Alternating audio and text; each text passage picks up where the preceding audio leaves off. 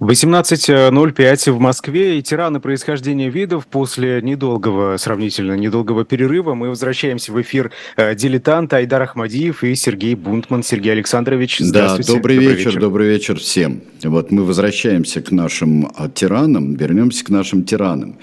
И э, сегодня у нас э, будет э, личность уникальная, вернее, по э, совокупности всех обстоятельств он будет уникальной личностью. И э, при этом он проходит э, типичный такой крайний э, путь э, тирана времен Второй мировой войны. Это Йозеф Тиса. Он э, католический епископ, он э, доктор богословия, он президент первого словацкого независимого государства. Но чем он э, уникален? Тем, что это государство, в отличие, например, от других союзников Германии, таких как э, Венгрия, например, таких как, э, э, таких как Румыния, это государства, которые более-менее в каком-то виде существовали исторически, в разных видах, в раз, на разных территориях. Так же, как, э, например, Богемия и Моравия, э, это чешское королевство, которое существовало что внутри э, Германской империи, что не внутри Германской империи. А Словакия – это, в общем-то, достаточно ущемленный действительно был народ, славянский народ, западнославянский народ на территории разнообразных государств, разнообразных империй. Словак... А как ущемляли? А, ущемляли. Ну, например, даже вот просто при последнем а, вздохе Австро-Венгерской империи, в котором ча- Словакия была частью а, Венгерского королевства, позакрывали школы а, венгерские. А, их а, и, например, тот же самый Йозеф Тисо, словак, он должен был учиться в венгерской школе, и э, это был действительно затертый народ. Вот такого народа нет. Э, те чехи э, считали это второстепенным народом, э, ну, чешские националисты, второстепенным народом. Он принадлежал королевству Венгрии, и поэтому э, было очень сильное ущемление э, словацкой культуры, словацкого языка на, на территории Венгерского королевства, которое слишком было обрадовано тем, что получило особый статус э, в рамках империи э, Габсбургов. Но так как я говорил, что э, исторически существовали те государства э, в разных формах, существовали национальные государства, объединенные государства среди э, сателлитов нацистской Германии, среди ее союзников, то словацкое государство образовалось, первая словацкая республика, словацкое э, государство уже э, на исторической памяти, такое, не какие-нибудь протословацкие э, здесь объединения, а образовалось именно тогда, когда стоял вопрос о захвате Чехословакии, о разделе Чехословакии, и вопрос был поставлен ребром перед Йозефом Тиса, тогда Гитлером, мы к этому вернемся. Сейчас мы а, смотрим на портрет этого полноватого священника, а, полноприлата, а, епископа, который становится первым президентом вообще в истории Словацкой а, республики. Кто же такой Йозеф Тиса? Э, и э, какой он пройдет путь. Йозеф Тиса – человек из э, набожной семьи, о чем можно было догадаться, то есть он не порывал семьей, когда выбрал себе карьеру духовную. Он очень способный, к языкам способный, сразу у него в запасе, в его, простите, светских школьных э, занятиях, а потом и занятиях семинарских, занятиях богословских. Он осваивает много языков достаточно. Так как он живет э, в королевстве Венгрии, он там родился, он знает венгерский язык э, как словацкий, он э, знает немецкий, он выучивает немецкий, что тоже достаточно по контексту э, легко, потому что немецкий процент населения даже при образовании потом Чехословацкой республики первой э, будет велик. Он э, владеет, естественно, латынью, вот кто бы сомневался, греческий и, э, и иврит, древнееврейский язык он знает. То есть это человек грамотный, человек э, развивающийся. Как развивающийся? А, я прочитал, что некоторые политические оппоненты э, именно среди словацких националистов упрекали его в том, что он был такой э, венгерский словак, есть даже такой термин. Это словаки, которые забыли свое происхождение и омадьярились совсем. Ну, то есть он уже, так как это способствует карьере, то есть давайте мы будем говорить и по-венгерски, и забудем, что мы словаки, что мы особенный, в общем-то, народ. А, это продолжалось, может быть, до войны, вот такая нейтральность политическая и этническая нейтральность Йозефа Тиса до Первой мировой войны. Потому что Первой мировой войны он тот самый, слово нам известно, впервые мы с ним встречаемся всегда у Гашика в Швейке, он фельдкурат.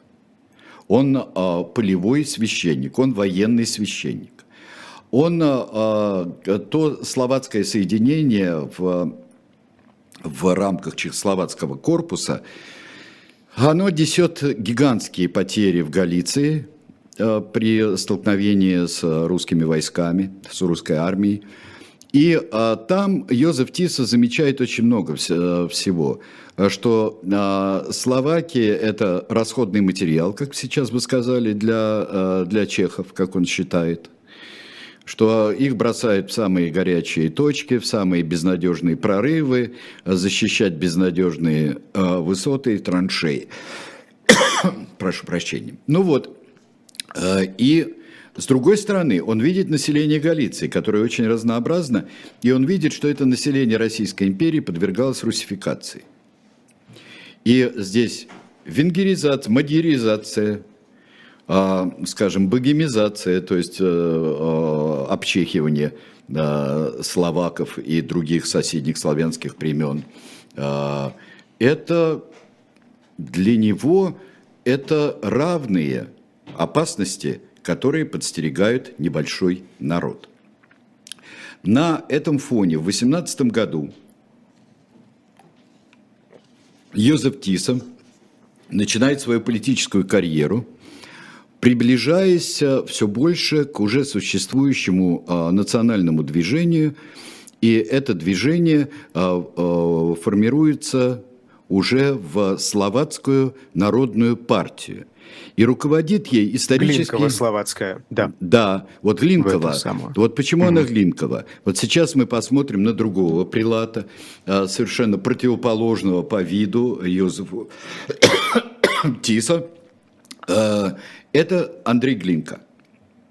Это Глинка, э, который был, э, и э, можно его назвать националистом, но это более глубинное вот такое явление, более глубокое второй половины XIX века, когда становится очень важным, еще более важным, чем первой половине XIX века, становится, важным, становится важным национальное самосознание. Он переводит, он перевел Ветхий Завет на словацкий язык, между прочим. Он а, такой, в общем-то, в чем-то наследник Кирилла и Мефодия. А, вот здесь вот. Он а, издает газету, он издает книги, он организует движение. И поэтому Андрей Глинка, может быть, потому что он уже достаточно молодой человек, ему а, 73 года, когда он умрет – в 1937 году. Э, и э, в два, уже партия становится Глинковской при его жизни. Там есть э, крылья абсолютно радикальные, есть крылья. И Йозеф Тисов, вступив в эту партию и начав занимать посты и в, в словацкой администрации, и в самой партии, Йозеф Тиса все время идет вправо, вправо, вправо, что, судя по всему, соответствует э, его взглядам. А, а Андрей Глинка, да, кстати, там в 25 году он э, становится, э, он замещает Андрея Глинку, когда тот уехал на Всемирный экуменический конгресс. Он уехал как представитель словацкой церкви он занимает все более радикальные позиции. В чем они выражаются, эти радикальные позиции? Сейчас мы посмотрим на еще одно крыло, наверное, на самое правое крыло и на человека, который олицетворяет. Это Войтых Тука. Вот посмотрите такой, он похож на безумного профессора, а, он похож на некоторую там, пародию на пожилого, если был пожилым, а, Нестор Иванович Махно. Вот такой а, он, что-то были бы другие очки, был бы Чернышевский. Вот такой человек, пришедший из 19 века и пришедший, он абсолютно не кажется военизированным. Один из самых молодых докторов наук в Венгрии он был – ну, потому что, естественно, все это венгерское королевство. А, и а, потом вы увидите, на многих фотографиях есть, если посмотрите, а, то он и на хронику, самое главное. Есть, кстати, очень неплохие хроникальные фильмы, посвященные Йозефу Тисе и вот этой зловещей, я бы сказал, словацкой, первой словацкой республике. Есть, э, и я думаю, что э, всякий носитель русского языка э, может не стесняться и посмотреть хороший 20-минутный словацкий фильм, документальный, он есть в Ютьюбе, словацкий фильм, и разберется по контексту, там ничего такого суперсложного нет. И там очень часто фигурирует Тука, в фуражке, в военной форме и фуражке. Вот здесь он, а, здесь он тоже, вот, насколько я помню, вот фотографии, которые я присылал, он тоже в форме, но это а, форма особенная, потому что Тука, у него там словацкий патриарший крест, у него э, такой еще на, на рукаве. Вы видите, что это все э, э, срисовано с национал-социалистической рабочей партии Германии. Еще в 20-х годах, в начале их, Тука э, наладил а, связи теснейшие э, с нацистами немецкими. Тука считал, что они во всем абсолютно правы.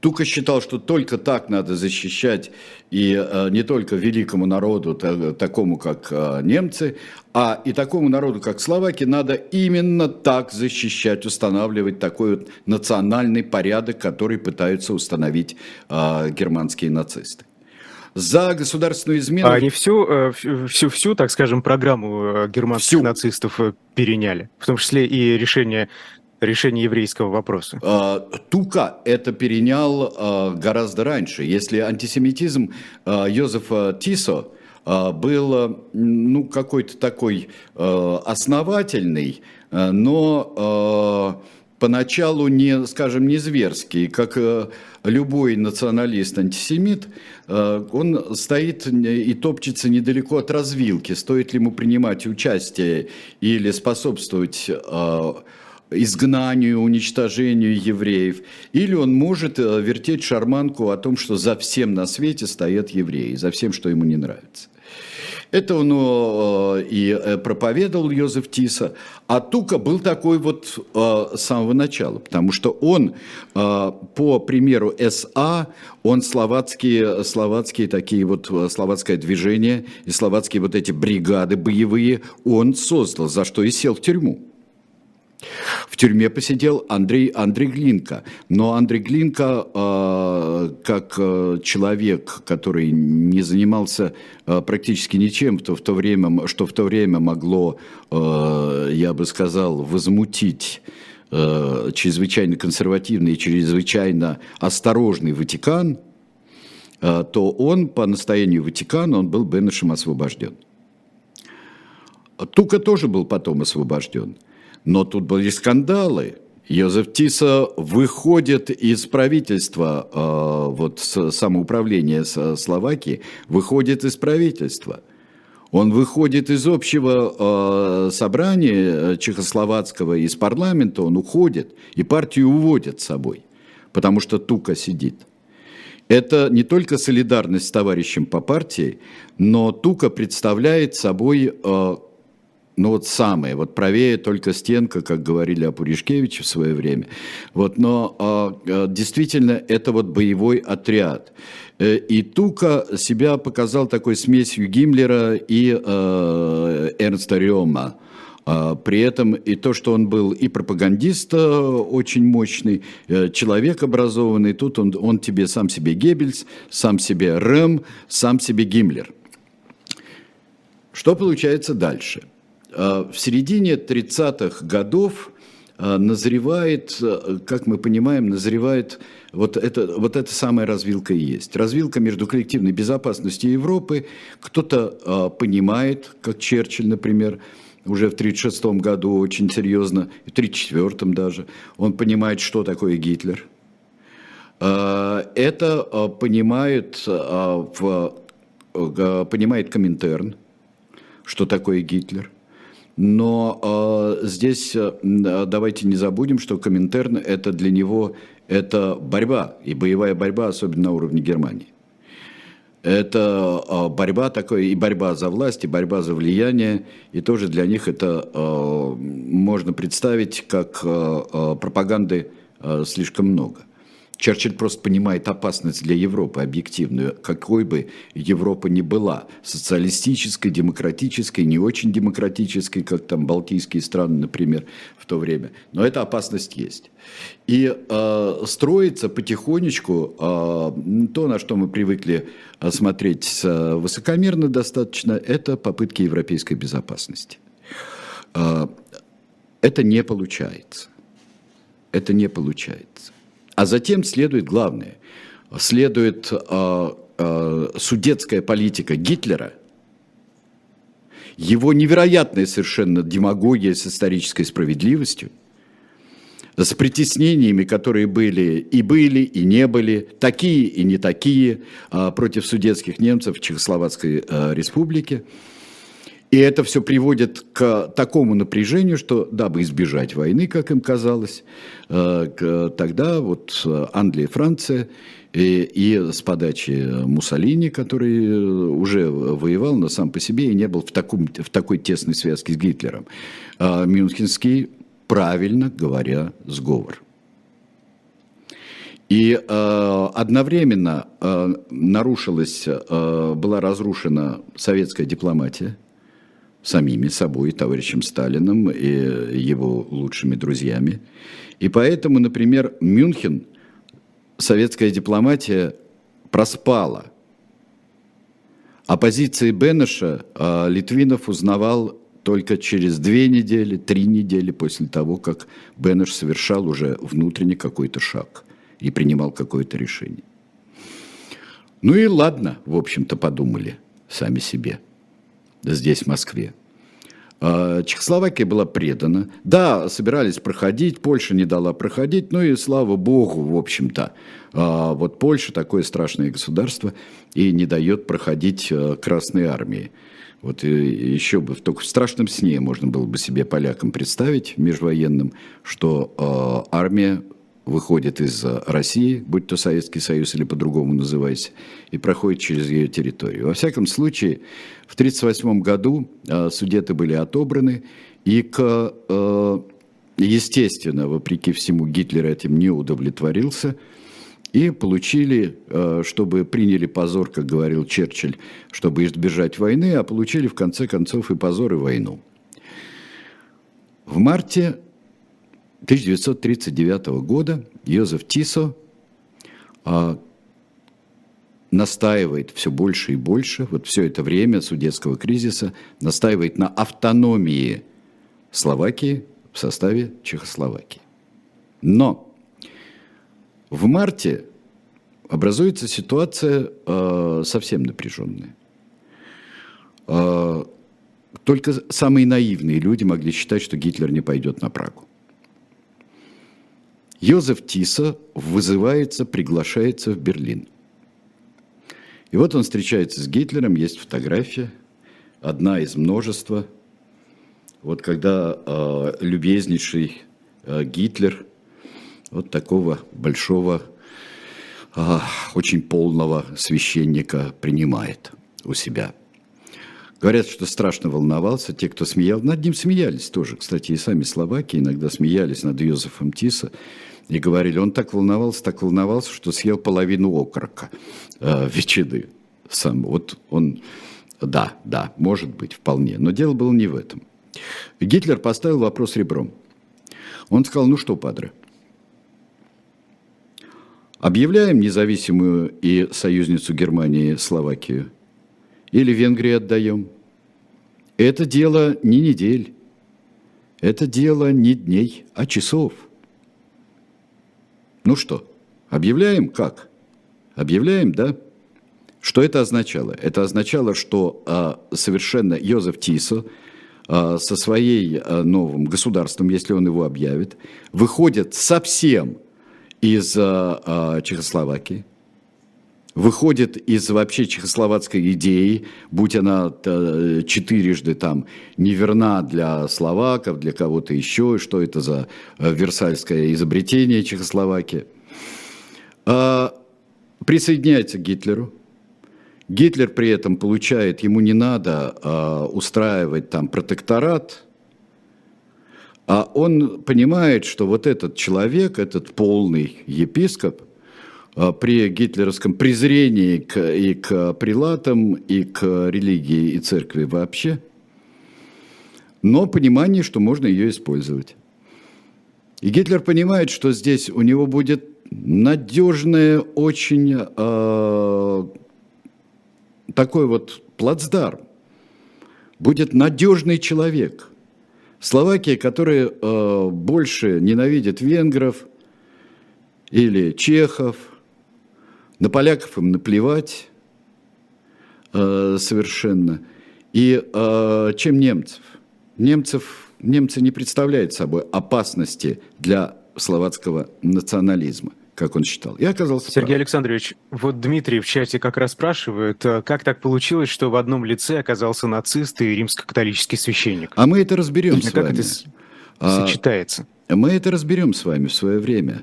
А мы и вообще э, католическая церковь во время Второй мировой войны и тому, что предшествовало ей, и э, фигура Пия XII, конечно, мы разберем. Здесь противоречия немного. Противоречия немного.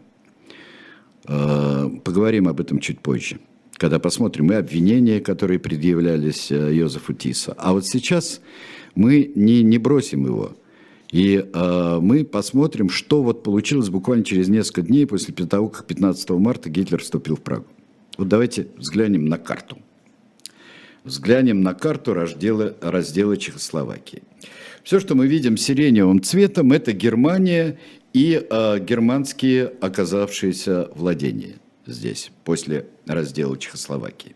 Да, Словацкая республика была, а, ну вот буквально вот в те же часы, то есть даже из исторической ретроспективы не видно, чем различается дата провозглашения Словацкой республики, Словацкого государства и а, а, вступления Гитлера в Прагу. Вы видите здесь а, границу, очерченную уже несуществующей Чехословакии, и вот то, что а, между таким вот совсем розовеньким и совсем сиреневым, это вот как раз то, что отошло а, Рейху. Здесь уже Австрия, как вы видите, уже присоединена в 1938 году а, к Германскому Рейху. Дальше мы видим оранжевым цветом и таким палевым здесь то, что а, присоединяется к Венгрии. Так называемый венский арбитраж, венские арбитражи разнообразные, которые покусали и э, Словакию, и Чехословакию, и Румынию э, в пользу замечательного союзника э, э, Венгрии, союзника Гитлера. И вот здесь рутения, вот это то, что за Карпатием э, частично называется – вот это Рутения, вот где стрелочка стоит на востоке, это тоже кусок, отхваченный Венгрией. Там преимущество венгер, э, венгероязычного населения, и было отхвачено от Словакии. И вот осталась такая желтенькая Словакия. Э, голубеньким у нас отмечено захваченная Польшей во время Чехословацкого кризиса и захвата Чехословакии Цешинская Силезия. Здесь надо сказать, что э, Гитлер как, как там, к этому отнесся совершенно так, э, махнув рукой, что поляки захватывают Сешинскую Силезию. Наоборот, ему приятно, что они чем-то вдруг будут обязаны. А, но это совершенно не обязательно, потому что понятно было, что э, Польша остается полгода жить в представлении Гитлера. И потом, если посмотреть на другую карту, когда образуется генерал-губернаторство, то Цершинская Силезия уже тонет в землях, принадлежащих Рейху. Что касается Чехословакии, образуется протекторат Богемии и Моравии и образуется Словацкая республика или Словацкое государство. Давайте мы прервемся, а потом продолжим.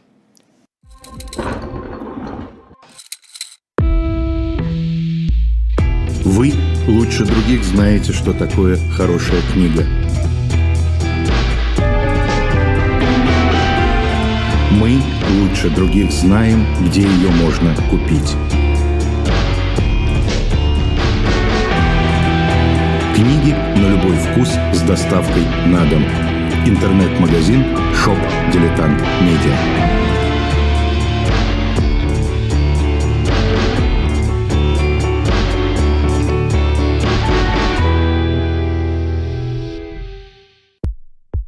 У нас есть парадоксальная ситуация.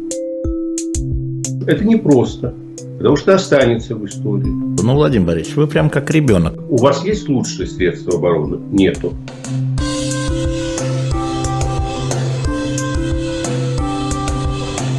Мы же не живем в России просто так. У нас всегда должна быть какая-то миссия, ради которой можно сдохнуть. Это вообще вот кто доказал? Бжезинский.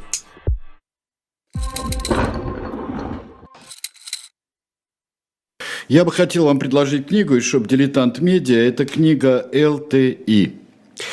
А, ЛТИ а, «Язык Третьего Рейха». Это записная книжка филолога. Книжка эта а, достойна и прочтения, и изучения. Виктор Клемцер. И мы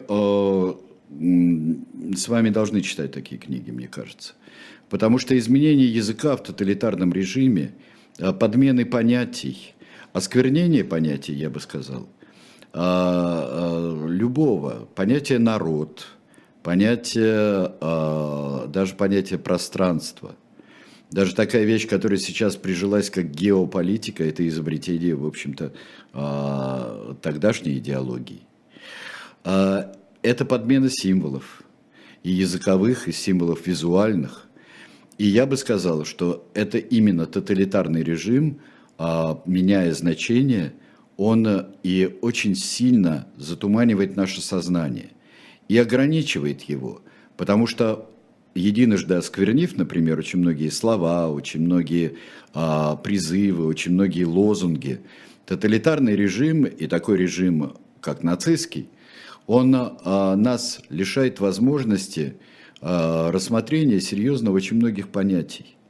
Он нам запирает дорогу, э, закрывает ее. Поэтому почитайте эту книгу, чтоб «Дилетант Медиа» предлагает вам. Мы же с вами, дорогие друзья, Айдар Ахмадеев, Сергей Бунтман, да. если я не ошибаюсь, вот то мы... Все то, верно. Да, то мы а, вот вместе с Йозефом Тиса основываем государство. Что это за государство? Это государство восторга перед а, обретенной независимостью и к тому, что они примкнули к очень большой силе, к Третьему Рейху. Они искренне считали, что независимы, правильно? Учитывая, что они примкнули к Рейху и что за этим тянутся последствия достаточно широкие. Это правильный вопрос, потому что потому что мы должны рассматривать, что здесь вот в шибке титанов, которая здесь еще и еще предстоит, а, то а, нужно примкнуть к силе. Раздавят. Раздавят любую нейтральность. С трудом сдерживаемая идеологическая нейтральность Венгрии была раздавлена – Румыния была раздавлена, все будет раздавлено. Свободная территория Франции, которая образуется, какая она свободная территория? Французская государственность будет раздавлена. И, может быть, там как раз видно, что раздавленная своими идейными, такими как Лаваль и, в первую очередь, Петен во Франции, Тиса, Тука, пишется законы. Есть кадры, когда Йозеф Тисо торжественно объявляет, что он клянется, вот он приносит присягу в качестве первого президента Словацкой Республики, клянется оберегать всех граждан словацкого государства. Не пройдет и года, как он это все нарушит, года-двух. Начинается э, одна из самых безобразных и э, бегущих впереди вообще э, немецкого паровоза акции уничтожения и депортации евреев. Евреи по еврейскому кодексу, который принимается в 41-42 годах, в 42 уже начинаются, э, начинаются зверства – Высылаются в Венгрию когда-то, а вы тут сами разбираетесь, вы тут у нас хозяйничали со своими евреями, у нас Словакии, разбирайтесь дальше. Венгров... Сергей Александрович, это да. искренний порыв, это я антисемитизм, что, который я думаю, что лежит это, внутри. Это убежденность была. И это вот... не навязано нацистской Германией, все Нет, это было. Надо они, понимать его личный Они прибежали, Гитлер скажет, Ха, как интересно, как этот э, поп, Э, э, словацкий, словацкий поп с радостью высылает э, нам, евреев, и еще деньги платит за их вывоз и депортацию. То есть он решает вопросы. Еще он начинает, и кодекс принимается еще до окончательного решения, уже после российских законов. Вы представляете, что как такие люди, как Тука, и такие люди, как Тиса, с какой они радостью принимают э, вот законы, похожие на российские, э, немецкие, нюрнбергские законы. Еще раз вспомню, что этих законов э, было. Я недавно видел список этих законов в Еврейском музее в Берлине. Это полотнища, которые висят вдоль стен, и на них достаточно мелко напечатано, э, напечатаны законы э, Германии против евреев. И это все полотнища, которые так вот, как э, знамена, часто-часто до вот самого конца зала. И последние законы антиеврейские были приняты во второй половине февраля 1945 года. То есть кому что, вот кому, кто о чем, шелудивая баня. И последние законы, что вот, э, вот а, в особенности евреи не могут отказываться ни от каких а, работ там, а, земляных там, по укреплению, там, строительству укреплений и всякого прочего. Деньги не могут не сдавать в первую очередь. Вот кто о чем. Здесь принимаются законы очень серьезные. Лишаются почти мгновенно всех, всех прав, Э, евреи, существующие э, в, э, в Словакии. И надо сказать, что депортировано из Словакии было две трети погибло евреев. Две трети. Две трети. А законы были серьезные, чем в Рейхе? Такие же. Или нет?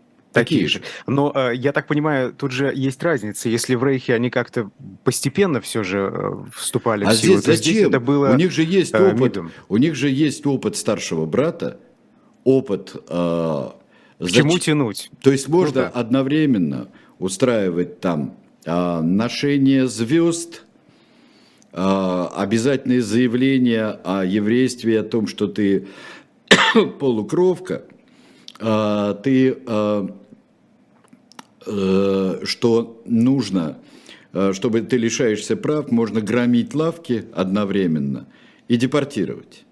То есть можно все от э, российских законов, расовых законов, до хрусталь, через хрустальную ночь, до окончательного решения. Можно этот путь рвануть, как Монголия из феодализма в социализм. Э, можно э, рвануть, как Словакия э, рванула через десяток лет, в общем-то, получается. Словакия может быть самая активная когда происходит диалог а, между Ватиканом и Петеном по поводу расовых законов, Ватикан осуждает расовые законы. Но вот здесь мы переходим к очень важной вещи. Мы переходим к состоянию католической церкви между войнами и во время Второй мировой войны.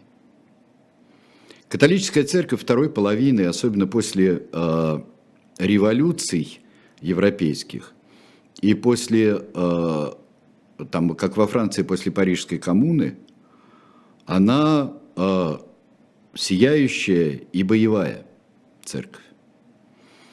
Церковь националистична очень. Церковь ксенофобна. Э, церковь навязывает свои права. Во Франции, правда, она потерпит поражение в 905 году, когда ее а, отделят, отделят от государства. Но это вообще э, и идея, идеологическая была вещь, но еще и коммерческая, потому что все конгрегации восстанавливались, но за определенную плату, почти все. Но Первая мировая война принесет очень большое потрясение и в, в католическом мышлении. Потому что папа Бенедикт XV был невероятно совершенно потрясен катастрофой Первой мировой войны. И если, с одной стороны, он увидел катастрофу, которая вот антихристианскую катастрофу в России, но он увидел и уничтожение страдания а, гражданского населения. Он увидел миллионы погибших. И Бенедикт XV Поэтому это человек, который стремился к миру, вот, собственно, до самой своей смерти. Пришедший в 1939 году, давайте э, посмотрим на этого удивительного человека, это Пи XII. Я его взял, э, как раз взял его фотографию, когда Пи XII, э, можно его вид принять за растерянный несколько. И это был растерянный вид. Ватикан не мог э, сформулировать конкретных своих позиций. Он очень хотел примирить всех. Он э, говорил, да, мы осуждаем вот расовые подходы и э, сегрегацию и э, преследование по расовым признакам и этническим, как э, писали Петену из Ватикана. Но мы не будем делать выводы о конкретных ваших делах. Как же так? Позиция Пия XII окажется э, очень противоречивой. С одной стороны, он э, признается даже, и многими в Израиле признается как э, праведник, то, что его церковь спасла очень много римских евреев. Было негласное, было негласное распоряжение а, открыть монастыри для беженцев, вот, а, и для евреев открыть монастыри. Но а, при этом, например, было очень много окатоличивания еврейских детей. В Польше растерялся несколько, но это нам легко говорить, растерялся, но растерялся Пей XII, и в Польше – где а, были чудовищные преследования. А, Причем был, с одной стороны, и распоряжение священникам помогать преследуемым, а с другой стороны, было подчеркивались гонения только на католическую церковь. В общем, я считаю, что в соборе Святого Петра стоит поразительное совершенно изображение. Мы об этом очень много с э, моим другом Сакеном говорили, Аймурзаевым, который пристально изучал и э, Пия и его историю, его позицию. Стоит невероятно трагическая статуя. Вот э, э, здесь, вот это, на этой немного невнятной фотографии, э, которую сейчас, я думаю, увидят наши зрители, на этой фотографии э, человек, который теряется – а на, вот на скульптуре мы видим человека, который глубочайше страдает. Эти страдания а, не прошли от того, что он увидел и в послевоенном разделенном мире, и преследование со стороны коммунистов, и а, жуткие совершенно вещи, которые а, случались. И вот а, опасность катастрофы, которая нависла над всем миром после 1949 года. А, и этот человек, Пий XII, глубочайше страдает. Это было начат процесс биотификации и канонизации Пия XII, но это один из самых мучительных процессов, которые а, существуют. Но вот здесь вот выходец из провинциальной, вот меня простят а, словаки замечательные, но из провинциальной епархии достаточно. Где-то вот в части Венгерского королевства, которое потом становится, через 20 лет становится самостоятельным, вроде бы независимым формально государством, появляется человек, придерживающийся, как, э, я бы сказал, как э, какой-нибудь сельский кюре в, го, в горной деревне, который вот проповедует где-нибудь. Причем, с одной стороны, это была трагедия Первая мировая война, но потом Первая мировая война и а, революция в России, она привела к тому, что речь очень многих священников, будь то а, западных, будь то восточных, стала жесточайшей. Мы говорили об этом, когда говорили о гражданской войне в России – мы очень много об этом говорим. И вот появляется... Но Сергей это не... Александрович, да. А антисемитские настроения, насколько они были свойственны э, тому народу э, из Венгрии, из Венгерского королевства? То есть э, это было распространено еще до э, или нет? Я думаю, что антисемитские настроения в той или иной степени были распространены по всей Восточной Европе, начиная с 1400, э, 1449 года. Почему я называю эту дату? Потому что это э, дата, когда евреи были выселены из Германии на восток, и ашкеназы появились э, в, в, на востоке Европы. Э, естественно, как вы понимаете, это евреи вызвали э, эпидемию чумы, пандемию даже гигантскую чумы, и, э, э, естественно, они виноваты в том, что черная смерть скосила половину. Ну, естественно, как вы понимаете, у евреев иммунитет к чуме. Это сидит, это сидит очень глубоко. Это можно развивать. Ну вот что, можно сказать, что немцы какие-то исконные антисемиты или природные антисемиты э, поляки, но это все время блуждает вот где-то на уровне болтовни, на уровне представлений, на уровне какого-то даже светского снобизма в разных странах по-разному. Как, а, То самый... есть Тиса просто подлил масло в огонь Конечно. фактически. Тиса Пробудил. просто поднял это. Он поднял это и Тиса, и Тука, и все остальные. И вот э, народная Глин, э, Глинковская партия. Причем состоявшая еще из Глинковской гвардии и а, Глинковского молодежного движения. Копии полные. Как развиваются события? А, должен сказать, завершая разговор об иерархии католической церкви, Йозефа Тиса лишили сана, в конце концов, за все хорошее. И там в 1943 году формально прекратились э, э, репрессии против евреев, потому что окрик из Ватикана был страшный. И вот что это такое тоже для, для Ватикана? Это человек, который не создал теократию, это не теократия, но э, прилад во главе государства. И государство, которое показывает себя зверским. Причем после 1943 года докладывал будущий папа Ранкалли, который э, в нейтральной более-менее тогда Турции был нунцием, э, папским нунцием среди христиан Турции. И э, Ранкалли это Иоанн 23, это знаменитейший папа-реформатор, папа, провозгласивший, со, со, к сожалению, не доживший до результатов, его Второй Ватиканский собор – это замечательный человек. Кстати, вот вам два толстяка, да? Один толстяк Тиса такой, и а, тоже а, достаточно такой тучный, огромный, жизнерадостный папа Ранкали, папа Иоанн 23. Ну вот Тиса делает, Тиса лишили сана. Там вроде бы приостановили. А Ан нет. Наступает 44 год.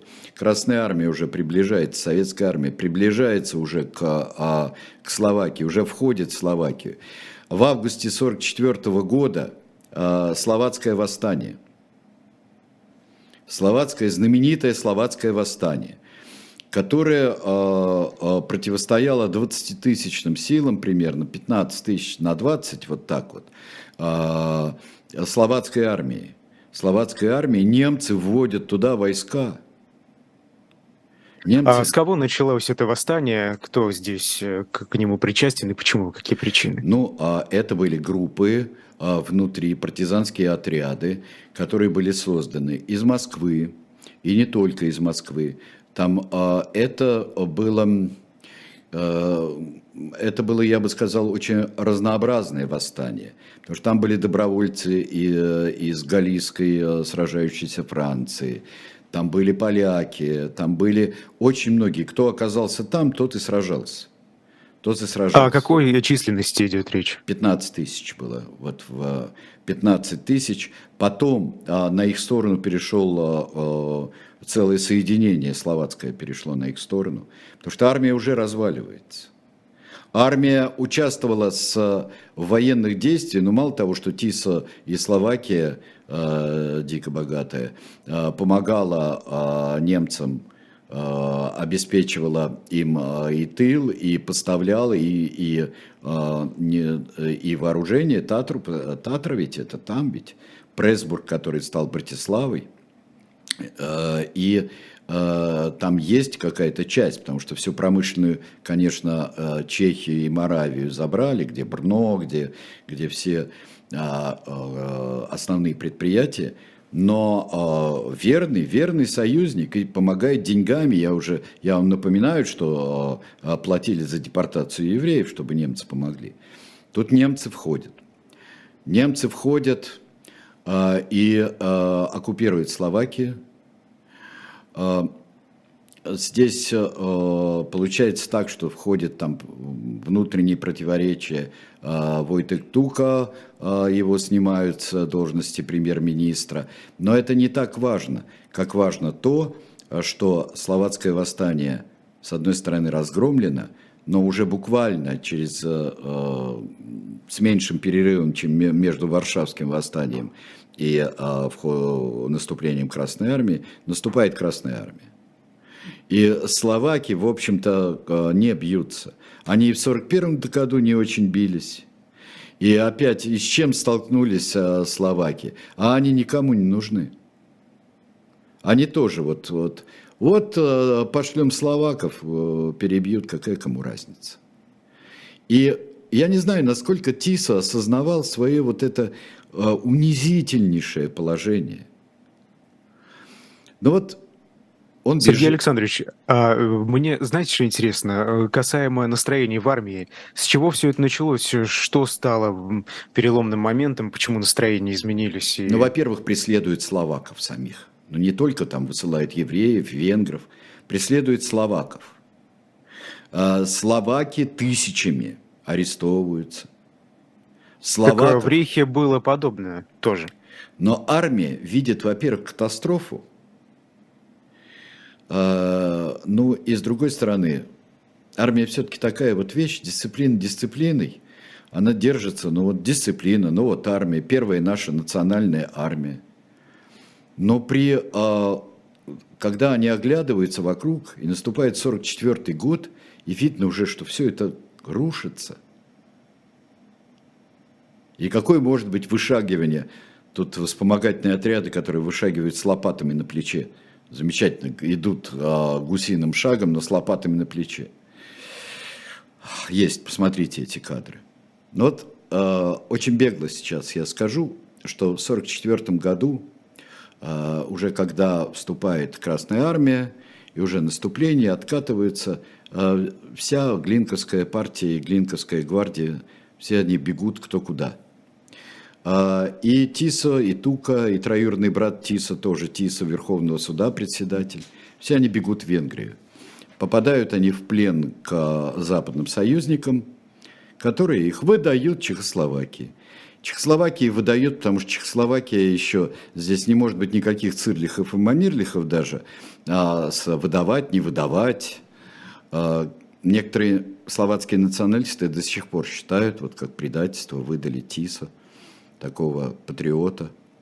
А, и а, выдают их Чехословакии, который тогда еще все еще руководит Бенеш. Это еще до тех, а, до коммунизации Чехословакии. Выдают, его судят и всех повесили в 1947 году. Обвинения. Ну вот как можно обвинения такие, они просто подтверждаются фактами – и глупо считать, э, что э, э, только в бреду можно представить себе жертвы коммунистов, например. Йозефа Тиса. А, здесь ты был прав, потому что обвинение в суде его признают более радикальным, окончательным решением проводника еврейского вопроса. Вот. А дальше. Создание тоталитарного фашистского режима под лозунгом. Тоже и лозунг не свой. Один Бог, один народ, одна организация. Вот у них. И это единственной становится партией. Ну, плюс там немецкая партия, венгерская партия. Но вот становится единственной партией народная партия. Три тысячи оппонентов режима были уничтожены. Позволял и способствовал тому, чтобы э, вермахт э, в, э, ликвидировал деревни, боролся с партизанами – боролся с партизанами и вермахт, и а, группа Эдельвейс, та же самая антипартизанская, и а, поощрял, давал возможность немцам вывозить словаков на принудительные работы в Германии. То есть еще большие, чем, например, обвинение Лавалю, возглавлявшему э, так называемую свободную Францию, вишистское правительство. Это классический пример. И это очень страшный пример. И э, мы даже не видим особенной эволюции этого человека, потому что с 1939 по 1945 год существовало это государство. И Йозеф Тиса до карикатурности был нацистским правительством Словакии. Но другое дело, что э, его признавали де-факто очень многие страны его режим, а официально признали, естественно, Германия и, что самое печальное, хотя и логичное в те времена, одним из первых признал Советский Союз, режим ТИСа в 1939 году, после пакта Риббентропа-Молотова. Но если есть один-два вопроса, э, я даже и тут даже и рассуждать о ТИСа очень сложно, несмотря на то, что, конечно, какая-то группа приносит цветы. Не так много народу, совсем мало народу приносит цветы на его могилу великого патриота. В отличие от, Глин, вот, кстати... от Глинки, которая есть угу. орден Глинки и так далее. А, я скажу цинично, Глинка вовремя умер. Но я, может быть, недостаточно изучая его, может быть, это человек другого толка и пошедший во многом на поводу, на поводу у крайне правых. Ну вот... А, что касается последствий, да, и того, что уже было после а, завершения войны, Галина спрашивает. Время от времени возникают вопросы о покаянии Германии за Вторую мировую. А, уточните, пожалуйста, в странах-сателлитах Рейха были ли после окончания войны попытки покаяться за нее? Ну, тут э, что, что имеется в виду а, под покаянием? А, каялись ли там словаки, например, то, что преследовали евреев? Каялись, конечно. Конечно. А, и не забудьте, что очень много а, словаков а, делали для демократической Чехословакии. Очень много. И mm. тот же самый Дубчик ведь словак, кстати говоря. А, а, джентльмен спрашивает. Да. А, не понимаю, какая разница между словаками и чехами? А, разница в том, что это два разных народа. Два совсем разных народа.